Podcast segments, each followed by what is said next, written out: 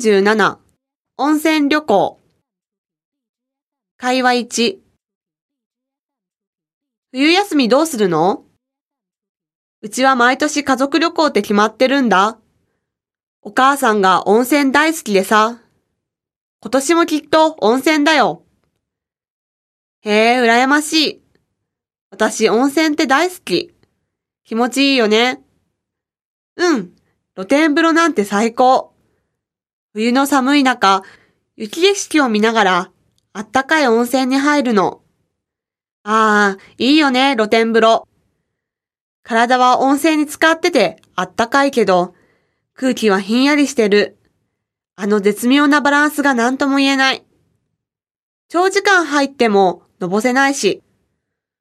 温泉行った後って、やっぱりしばらくお肌の調子もいいしね。話してたら私も行きたくなっちゃった。誰か一緒に行ってくれる人いないかな彼氏と行ってくればいいじゃん。会話に。やっと着いた。さすが箱根。温泉街って雰囲気出てるね。本当ね。硫黄の香りが漂って、温泉に来たって感じがするわ。おお、早速、温泉卵でも食べてみるかね。私も昔からこれが大好物でね。温泉の蒸気で程よく蒸してあるから、美味しいことこの上ない。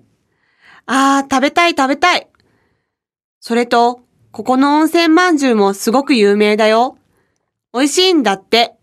そうか。じゃあ、ぜひ食べてみよう。今日は、程よく雪も積もってて、夜の雪見酒も期待できるぞ。あなたたちは温泉に入ることより食べることばっかりなのね。